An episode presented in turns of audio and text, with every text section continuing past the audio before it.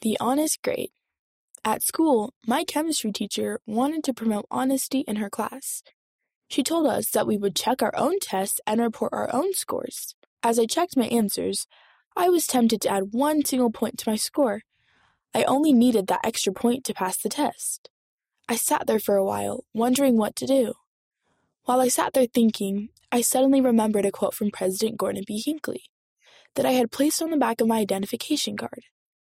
What a destructive thing is a little dishonesty. The institution may be able to stand the loss of money, but the individual cannot afford the loss of self respect.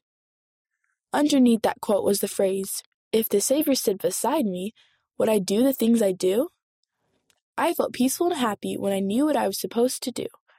I didn't change my failing score, but I knew that I had passed a more important test, the honesty test, and I was proud of the choice I made.